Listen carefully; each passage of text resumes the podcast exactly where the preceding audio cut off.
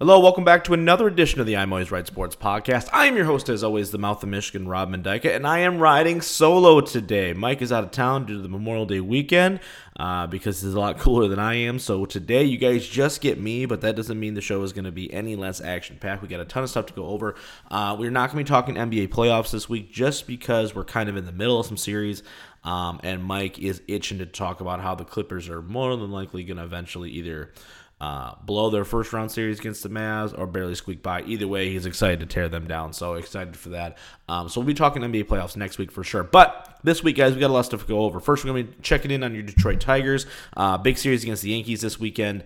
Um, you know, you know the results of that and all that good stuff, as well as where the team is standing after we revisited them a few weeks ago, where it seemed like all was lost. We're obviously going to be talking about um, some NFL news as well. Todd Gurley visiting the Lions. What does that mean? What would it look like? Do we want him? Do we not want him? Um, we're also going to be talking about the Julio's Jones potential trading spots. Um, you know what the what the Falcons are looking for, where he's going to wind up eventually going. Uh, we may check in on the Aaron Rodgers stuff a little bit as well, and we're obviously going to be talking um, about this new news coming out of uh, the WWE world with their talks with New Japan Pro Wrestling, its effect on AEW, all that good stuff. So uh, really big action packed episode for you guys this week. Happy Memorial Day to each and every one of you out there. Uh, remember what this weekend is for, ladies and gentlemen. Um, you know, just take a moment, especially on that on this beautiful Monday morning here to to remember why we get this day off. So, but let's just jump right in here though. Tiger talk.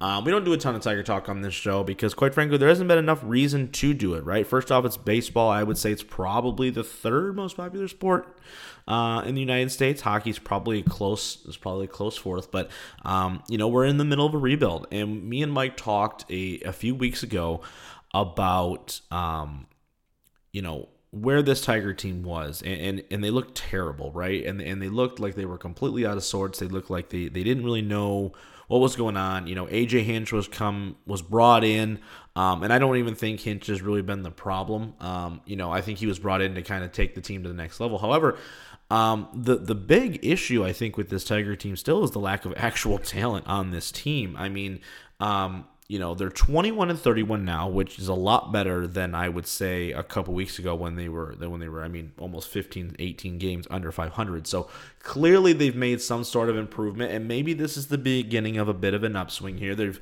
won the first two games before uh, you know i obviously know the results on sunday or monday against the yankees. Walk off fashion on friday night. I was there for that. That was cool.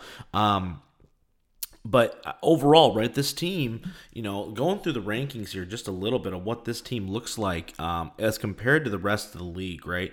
27th in batting average, 27th in runs in runs scored, 26th in hits, 26th in home runs, 28th in OBP, 27th in slugging percentage, 21st in ERA, 22nd in WHIP, 23rd in walks, uh, 27th in strikeouts, um, and 21st in runs against. So, like, there's just so many things wrong with what this team is doing, right? I mean, it, it, you just look at it. I mean, the overall cumulative ERA for this pitching staff is 4.41. That's not good, ladies and gentlemen. And there's no way you can spin that where it does sound good. Um, like I said, that they've been on a bit of a, they've been a lot more consistent. I'll say that, right? I mean, when you look at this team and you look at what they were doing, right? They came off. Um, you know, they had a good, you know, after we kind of talked about them in early May here, um, you know, where they they looked abysmal against the Yankees and the Red Sox for the most part. They come out, um, you know, split split a couple games with the Twins. They sweep the Royals. Um, you know, look okay against the Cubs, sweep the Mariners, you know, and then they kind of go back to their ways like a little bit with Kansas City and Cleveland, and now they're right back playing the Yankees and they're playing them tough. Um, but overall, right, like this team, right, you're 21 and 31 going into you know the second part of the season you know we're 50 games in and you still don't really know what this team is. I, I do know one thing though and that this team is once again lack of is, is, devoid of talent at the end of the day right? When i'm looking at this oh, this roster here um, for today's game against the yankees right i'm just going to read out some names for you and some batting average. The lack of offense should be appalling at this point. I mean Niko Goodrum hitting 224 Jeimer Candelario hitting 286. He is the highlight of this lineup, by the way, folks, at 286. That's where this that's where this team is at. Miguel Cabrera hitting a measly 195. Uh, Schoop 224. Uh, Mazara 191. Eric Haase 229. Victor Reyes is 155 uh, short 200 and Willi Castro at 203. So like, we don't even have anybody really sniffing 300 here right now. So it's it's clear, um, you know, some of these guys are it's just they're just not getting it done. This roster is not good enough. Um, there's no talent, especially on the offensive side. Um, I think the pitching has been better overall. Right, we saw the the the Skubal um, you know, he pitched well a couple days ago. Casey Mize pitched well. Uh, we had the no hitter, obviously, and that was and that was huge. But um, so maybe there's some hope there, and that was kind of the strength of this rebuild, uh, according to Al Avila, is that you know you had some top quality arms at the very top of the um, um, either in the minors or ready to break through to that major league level. And we're starting to see a little bit of that for sure. But the offensive side of it is just brutal to watch, right? We're waiting for Riley Greene, We're waiting for Spencer Torkelson. We're waiting for some of these guys. But even if these guys were playing right now, I don't necessarily know if that would make any sort of difference. This team is devoid of talent. And I think it's time um, for Al Avila either. I mean, depending on the rest of the season go, because he's not going to get fired mid-season unless they completely top out and they lose 30 games in a row. But I think it's time where you're going to need to start seeing the Tigers open up the pocketbook a little bit. And, and I know that's not maybe the most popular thing to do because you don't know where this rebuild is going, but um, right now, you're so devoid of talent on the offensive side. You have no power. You have nobody hitting for average. You're not you're not scoring enough right now. So no matter what your pitching looks like, and you do have some solid arms ready to go, right? You're, you're still waiting for a couple of these guys to to really come through and, and, and make an impact. But man, oh man, do you make it a lot harder on yourself when you're only averaging three runs a game? You know what I mean? And so that's and that's really the the crux of it, right? So I'm encouraged by what their play recently. Um, but as I mentioned before, right, to to be overly ecstatic about where this team is at is is not great. It, it really is not. You know what I mean? So it, it it's not it's not anything where I'm you know jumping for joy about anything. Like I said, right? I mean, when your when your average for, for the team is 224, that that is a rough rough go, right? And when you're you're in the back half in the lower part of the league in every which way, um, you know, it's not great when your leadoff man Robbie Grossman has the most home runs on your team, right, with six.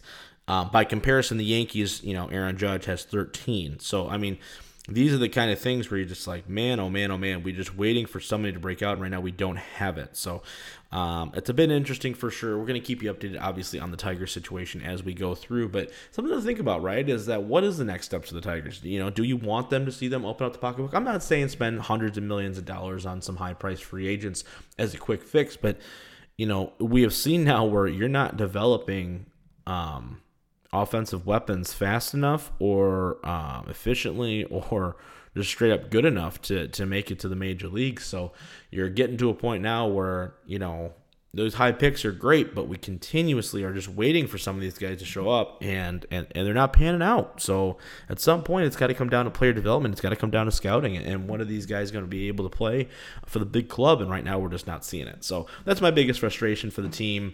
Um, these stopgap players, these one to two year deal type things. That works great in the beginning of a rebuild, but now you're in year five of a rebuild. So it doesn't work out the same. And I think a lot of people's patience are a lot less, um, they're a lot less forgiving um, half a decade into a rebuild that started out with some promise, um, and you miss out on all those trades, so it, it's it's rough. Um, but let's shift focus now a little bit here. Let's talk. Uh, let's talk some NFL news here. We got three major stars, and I say major stars because when you hear the names, right, people get excited. Um, the first one, let's talk about. Let's talk about Julio Jones first. I'll, get to the Lions and Todd Gurley here in a minute, but I think that the Julio Jones trade is something that is clearly on the precipice. Right, it, it is. It is right around the corner. Um, you know when you when you think about what Julio Jones is and what he was, right? They're they're two different players at this point. You know, can he still be explosive? Yes. Um, can he still be a at, at times a top five wide receiver? Yes, he can absolutely. Is he a top five wide receiver now? No, he's not. Um, he's been injury prone. Um, he's up there in age a little bit, and he's in his early 30s. You know, he's got a massive, massive cap hit right now um, as well. So the Falcons are looking to try to recoup any costs there. Um, but I do think going to a to a to a right team, I think would really put them over the edge. Like, um, you know, Baltimore is a place that I could see him going to where immediately, okay, he is a true number one wide receiver. You've got Rashod Bateman now. You've got Hollywood Jones. That all of a sudden becomes a wide receiving corps that is extremely excited about. And I think that's the thing that Baltimore's been missing to help with the development of Lamar Jackson as a passer. Um, you've got the run game there. You've got Dobbins. Um, you've got Gus Edwards. You've got pieces there in the run game. But from a passing perspective, Baltimore is still a little bit one dimensional. I think the Tennessee Titans would benefit greatly. And, and that is kind of the rumor of the day is uh, you know a lot of people are you know posturing that at the end of all of this talk about all these teams whether it's the Packers whether it's Pittsburgh whether it's Dallas whether it's this team or that team at the end of the day everybody kind of thinks that Tennessee is going to wind up landing Julio Jones for a second round pick um, you know we've heard rumors that um, that the Falcons want a number one. It's not going to happen. Um, there was a rumor out there that they had a number one pick trade offer, and if that was the case, they would have taken it. So I believe that's posturing by the Falcons organization, which you know, do what you got to do to try to get the most out of it.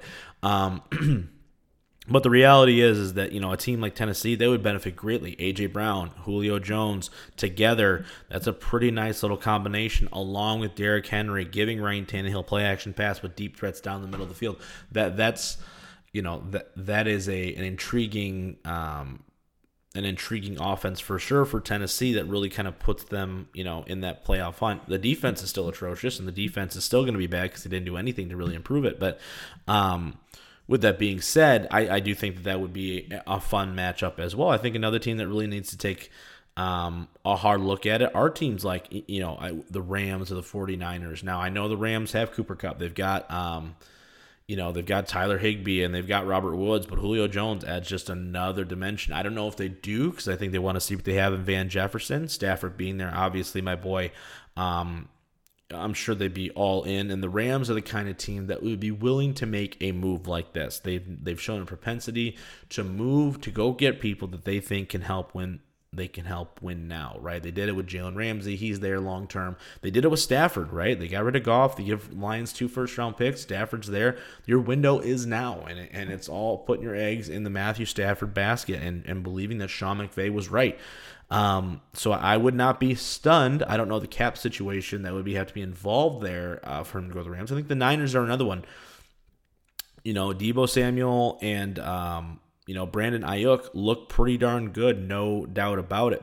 But at the same time, to add another weapon like Julio, a veteran, I think would give you even more than what Emmanuel Sanders was able to give them two years ago in their Super Bowl run, and really add um, you know that downfield big vertical presence threat you know the the consistent all right third down who you going to? You're going to Julio um, kind of option. And whether that's for Garoppolo or Trey Lance quite frankly I, I think that's that would be a swing and a home run for them um, in a very very crowded division that the NFC West is in. Um, let me know who you guys think is going to wind up you know where Julio is going to wind up going. Um, I don't think the Falcons get a first round pick. I think it's impossible in this day and age, at, at the age that Julio was at, the injuries that he's had to deal with, it is almost it is impossible to get a first round pick for for Julio at this point. If they do, more power to him, and I'll I'll come on the show and say I was wrong. But um, you know, a second round pick is probably the highest I'm going, and even that may be a little bit steep for some people because of the contract numbers. You know, um, it always amazes me to hear to see the Lions feeds of people like, oh man, the Lions should try and go get Julio Jones. And if you're and if you're saying that, you're really not understanding where this team is at from a rebuild perspective. You know, they try to spin it and however they it's a retooling, it's a blah blah blah. Um, but the reality is, is that this team is not built to win right now, and they're going to compete for sure, and that's what you want out of a fan, out of your fan base, is that you want to see um, this team compete and be competitive and be in these and be in some of these games, right? Win a couple of them for sure, but you know, and, and be there, right? Um, so it, Julio just doesn't make any sense from a cap situation, from a from a logistics situation. I understand that people are having this gross over exaggeration on this wide receiving corps, which we're going to hit on in a second. Um, but it's just not it's just not really going to happen. And I don't think Brad Holmes is the kind of person to mortgage the future of the franchise, even though you got some wiggle room here with two first rounders um, to be trading away a potentially high second round pick for a guy who's going to be here for a year or two. Not not really a recipe for success by any measure. Um, Speaking of that, though, let's talk a little bit of Aaron Rodgers news. I know that me and Mike have kind of been following this. There hasn't been anything concrete, but I do think it's interesting and worth noting um, that he didn't go to OTAs. Um, I know it's voluntary. I know we've had some Lions players. Jamie Collins isn't there, for instance, uh, for the Lions. But um, this is the first time in Rodgers' career that he didn't go to OTAs and that he's not there, right? And we're now seeing some reports out there that Jordan Love looks great in OTAs, which I think is once again the Green Bay Packers doing what they can to, uh, you know, to spin it in a way that makes people, you know, take the panic button off. But you know, the reality is this: is that the Green Bay Packers. Um, are really in a bind here. So it, it's going to come down to at this point, the Green Bay Packers are either going to make an offer to Aaron Rodgers um, that is so amazing and do things that are just like they're almost going to have to make him the de facto GM. I feel like in order for him to come back, the, the amount of bad blood and resentment that have been building up over the last few years, and it's all self-induced by the Green Bay Packers. By the way, they have completely done this to themselves um, to treat a star player like that. And I don't I don't care what old school mentality some of you have out there where a player's play and you let the team do the thing. But at the end of the day, there are certain players that earn the right to have some sort of say, to have an input, to have you know the you know to have the decency to call your star player and say, "Hey, listen, we're taking a play your position." I don't think it's too much to ask, especially at the quarterback spot. Peyton Manning had that. That's why Brady left, right? Um, certain people are just too good and are too important to what you are doing and too important to your success um, to to ignore, right? It, it just is what it is. And Aaron Rodgers is up there with that. So the fact that the Packers are trying to keep this old school mentality is, is clearly to their detriment. I mean, we're talking about the same franchise that has wasted. Um, they've had 40 plus years of top five quarterback play, and outside of two seasons they have won no Super Bowls, right? That is crazy to me. You know what I mean? Hell, even even the Broncos managed to go to, from John, from John Elway to Peyton, and Peyton, even, you know, they even got to four. So that is that's the crazy part to me, and then and there's 20 years in between that, right? So the Green Bay Packers are clearly still kind of stuck a little bit, I think, in the past of building through just strictly the draft and not spending the money where they need to, and and you know overpaying for running backs and that kind of thing. It just doesn't make a lot of sense. But I, you know, there is a growing sentiment, you know, around the league, and I think around a lot of fan bases where it, you, I think we're all kind of coming to the realization that maybe Aaron Rodgers is no longer a Green Bay Packer. And as a Lions fan, I could not be more excited. I mean, how could you not be? I mean, to see a franchise that has basically survived off of one player's arm for the last 10 years, right? And you consistently hear how good these defenses and how all good these other players are. In reality, it's one guy making the world go round. Um, it is a very, very, very tantalizing thought to think um, that Aaron Rodgers is not wearing, you know, those stupid green jerseys anymore. So it's going to be interesting for sure. I still think Denver is the most logical place for him to go. There's a lot of weapons there, a lot of young talent there for sure. I think the defense is good, not great, and I think um, in the AFC, right, I think he can make some noise for sure. Obviously, going against you know Kansas City and stuff like that, that's not the greatest pull in the world, but wouldn't shock me. I know he likes the Raiders as well as another team, you know, on the West Coast. So wouldn't shock me. I still think Denver's probably a better spot for him to go just based off of where the offense is um, from a weapon standpoint.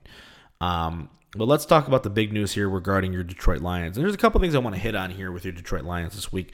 First thing, obviously, is the Todd Gurley thing. Now, I think let's just get this out of the way now.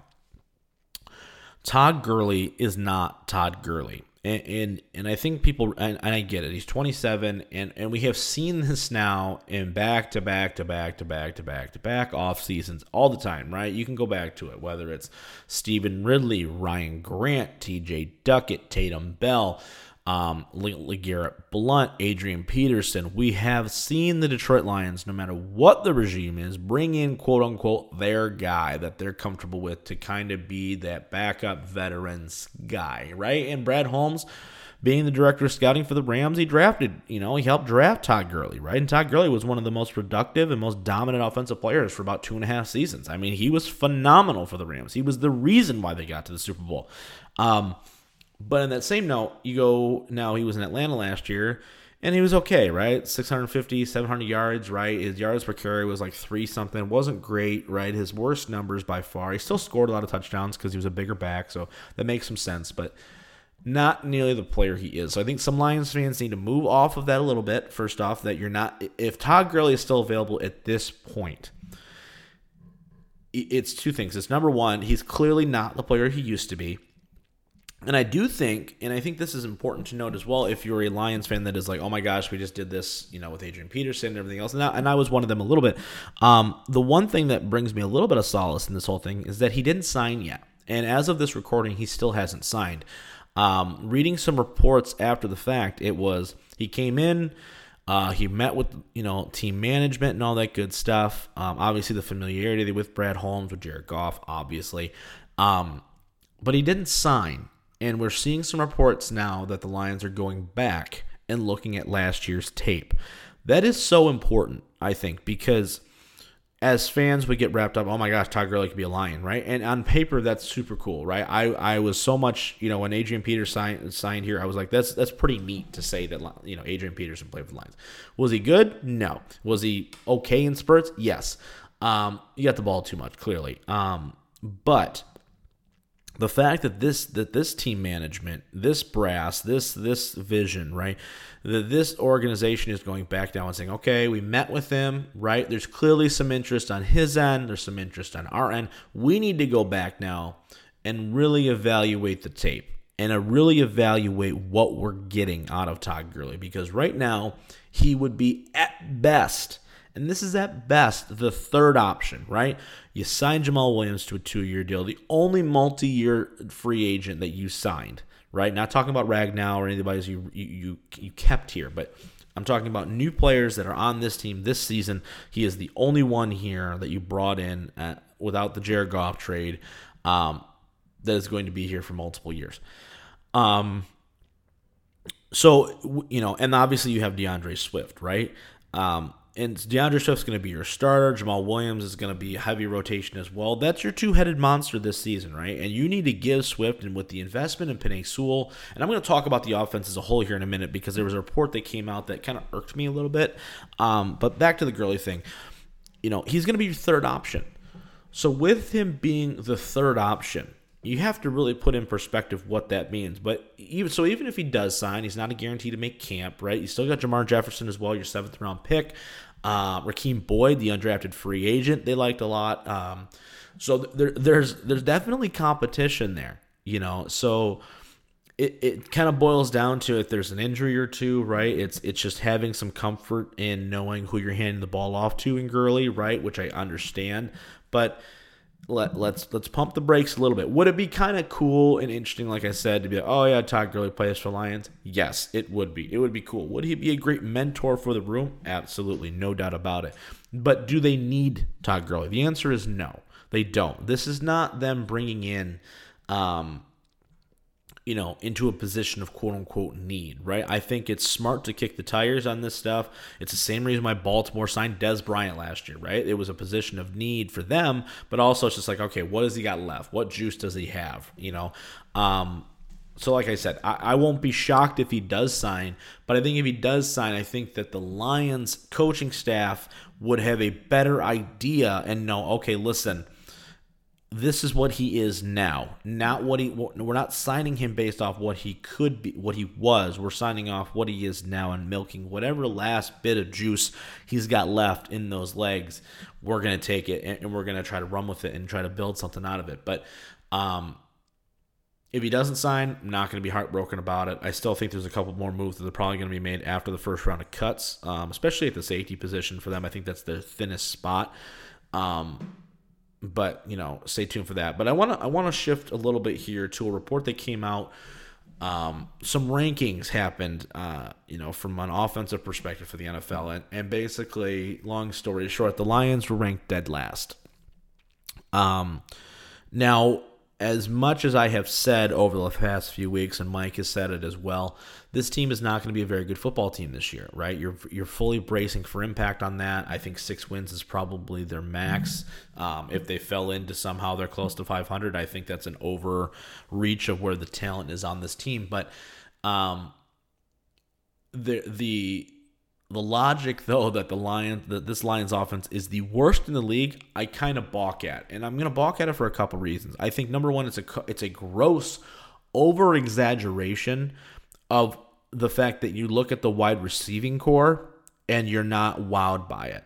Um, and I think we tend to kind of get into that, right? Like, you know, if, if Julio Jones gets traded to Tennessee, does Julio Jones make Tennessee's offense number four in the league? No, it doesn't, right? You don't know, really know who's playing tight end for that team. You need a third option. Um, AJ Brown is fantastic and super underrated. Derrick Henry, probably the best running back in the league. But at the same time, is is he better than the Kansas City Chiefs? No. Are they better uh, than the Tampa Bay Buccaneers? No. Are they better than Baltimore? I eh, it's gonna be tough, right? So there's some teams that are like, okay, maybe not.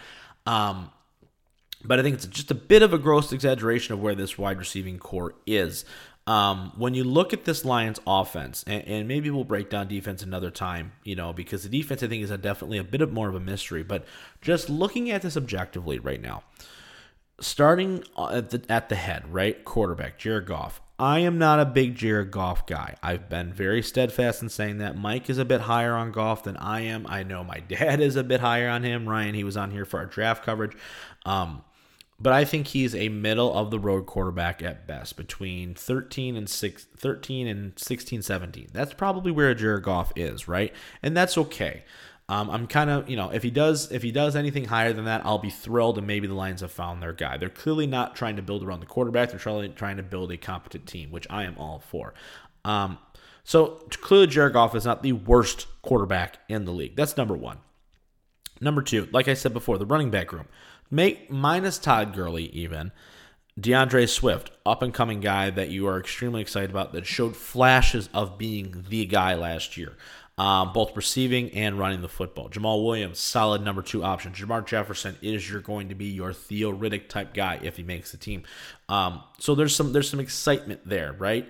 Um, the tight end group clearly T.J. Hockenson, top five tight end. I don't want to hear it. He is. He's a top five tight end in this league. He's a Pro Bowler now, which I don't like saying because Pro Bowls are all based on votes, but at the same time you're not naming very many tight ends that are better than TJ Hockenson. It's just not happening. Um, and Darren Fells, I think, is a solid number two option who has played here before, and you've seen his benefits, right? And you've seen some of the things that he can do. Um, and the, I guess, the star of the show before we get to the wide receiving group is the offensive line, right? I mean, you you look at this, right? Taylor Decker is a top 12, um, and that's being very modest in my opinion of what Taylor Decker has been able to do here, and it's been very under the radar because I think this team has been so bad. But Taylor Decker's played really good. Taylor Decker is a solid left tackle for you, and is probably going to move to right at some point, um, as well, maybe after you know as the closer to his contract ends. But Taylor Decker, solid, above average left tackle. Uh, Jonah Jackson, um, solid above average guard going into his second year, was the most consistent interior offensive lineman they had last year. Um, and you're only going to build off of that. Frank Ragnow is the best center in football. I'm not arguing it anymore. I'm not going to say, well, he's top two or three. I think he is the best center in football. Um, you know, Vaitai is probably the biggest question mark, but at guard and not at tackle, I think he can be really successful. Um, and then uh, in, you know, even if he doesn't work out, he's gone after this year anyway. And you think you have some options there, right? You got Stenberg there. You can bring in a guy, um, and obviously Penei Sewell at the right tackle spot. Um, this offensive line, and this is not, I don't think, a gross exaggeration. I don't think this is me being a homer for this team. Um, this offensive line has potential to be a top five offensive line, and I think on paper you could argue is already above in the top half of this league. Um, the whole left side is set. Decker, Jackson, and then Ragnow if you want to throw him in there. That is a pristine side. And Vaitai consistently playing right guard, and then you have Sewell, who is the best offensive line prospect in the last five years, coming to this football team. Tell me, tell me another offensive line that that is that that is that ready to go right now, and I'll be waiting for it. Right? There's a couple teams that come to mind. Right? Dallas has still got pieces, but they're older and they're getting hurt a lot. I think I think um, Kansas City's done a great job of rebuilding that offensive line. I think Tampa, you know, Marpet's there. Right? You've got some pieces um, in Tampa that's really good, but you know, this offensive line is legit, ladies and gentlemen. They're going to run the football, and I think they're going to be very successful at it. I think it's something that everyone's been clamoring for for such a long time, and I think they finally built a solid enough. This is what we wanted when they signed TJ Lang and Rick Wagner in free agency a few years ago, and we never really got to see it because TJ Lang was useless and hurt all the time, and Wagner was awful. Um, you know, you looked at it and you say, okay, this is this has potential. You know, on paper especially, to be a very dominant offensive line. And I know they're not going to get the love that they should because they're here in Detroit, but this offensive line is legit, ladies and gentlemen. And I think that it's going to be very, very eye opening to see this team be able to manhandle some defensive lines, which is what they need to do in the division where they're playing against Chicago and Minnesota and Green Bay's front front four and front seven. Um, and then we go to the wide receiver group. Now, obviously, this wide receiver group is not sexy at all, right? Perriman, fast, unproven. Tyrell Williams, kind of a similar situation. Amon-Ra, St. Brown, going to be the rookie, probably going to start Kalif Raymond. There's a lot of speed on this team, right? Um, but we don't know. But to to put a blanket statement that this offense is going to be the worst in the league just based off the fact that the wide receiver group is not as sexy on paper as some would like it to be, I think is once again, I think it's a bit of a gross exaggeration. I think you've got a lot of spots right now where you could say they are not worse than this team. So out of four out of five spots, they're not the worst. How can they be the worst team? Um, you know, I look at a team like the Houston Texans. There is nothing about the Houston Texans offense right now that is exciting to me. They've got 15 running backs, no quarterbacks, can't name an offensive lineman on that team, and Brandin Cooks is rotting away there. Right? Um, th- that is a team where I go, I don't, I don't know, I don't know what they are. Right? I don't know what what you can be. I mean, the Jets yeah, on paper they've got some pieces on the offensive line. They just drafted a guard in the first round. They've got Mekhi Becton, but running back is is okay? Question mark. Wide receivers, Corey Davis, is that really moving the needle for you a lot? I don't personally think so. And Zach Wilson's a rookie, so you know there's going to be some struggles. So, you know, there's some teams out there already you can look at and you go, are they better than the Lions offensively? And the answer is no. It's just not the reality. Once again, I think it's a gross exaggeration over the what this wide receiving corps is. And I think they're ready to shock some people. A lot of guys playing with a lot of chips on their shoulder. This team is going to be fast. Um, I think it's going to be a lot of all or nothing where guys are either going to be wide ass open or they're going to be jammed at the line. But if nothing else, it's different, and they're trying something different, and they and they know that the wide receiver room is going to be not as talented. So I think they're doing a lot of things well to insulate um, insulate that, give Goff more time, allow them to, to create separation, allow them to get open, and also create running lanes to make that a balanced attack, to allow them um, to have play action pass where Goff thrives so much, and, and, to really see where Swift is and to see you know what they can make with this stud. Because I think at the end of the day, D'Andre Swift is what makes the world go round for the Detroit offense. He's there, he's playing well, and he's healthy. I think we're gonna be, I think we're gonna be a lot better off than people think. Still not gonna be good, but I think we're gonna be a lot better off than what they think. Um, last topic of the day, though, here. I know you guys are tired of hearing me ramble, so let's get to it. Um, the WWE, and I think this is some pretty big news, honestly. Um, we're obviously, you guys saw Double or Nothing last night, where me and Michael obviously review that show um, next week. But there was some big news I think that came out of out of this week, right? And that is WWE is in talks with New Japan Pro Wrestling, and we've talked about both a ton here on the show um, about you know WWE becoming their exclusive partner for New Japan, and that would include WWE sending over NXT guys that want to go over to Japan uh, for some shots. Uh, guys like Daniel Bryan, who has expressed interest in going over to Japan to go wrestle over there. Um, nothing as of right now is signaling that anybody from New Japan would be making it over to the WWE. I'm sure that would change. Um, Jay White, especially, is a guy that I think could come over to WWE and be an instant megastar here in the States based off of the way he performs. Um, but I mean, if this is where you're looking, I mean, this is exciting. You know, WWE and New Japan haven't haven't worked together since like I think the 70s, if we're being honest, right? Maybe the I mean a little bit in the 90s when Hogan went over, um, in in you know in the mid 90s with the world title and basically said that the the world championship was a trinket and the IWGP title is the only thing that mattered. I thought that was kind of interesting, but. Um, you know, and New Japan obviously with their current working relationship with AEW, Ring of Honor, um, you know, CMLL and, and those kind of places where you're just like, man, New Japan's got a lot of fingers and a lot of pies right now. So if WWE comes in and they kind of kick out AEW in all in all in all you know respects. I think that'd be a huge shot over the bow by WWE, and I think they're smart to do it. Um, I think it's something that some fans have been clamoring for for a long time is for WWE to kind of you know branch out a little bit and start working with some of these companies, and they did a little bit. They've done it with Progress. They've done it with ICW. You see their stuff now on the network, which is super cool.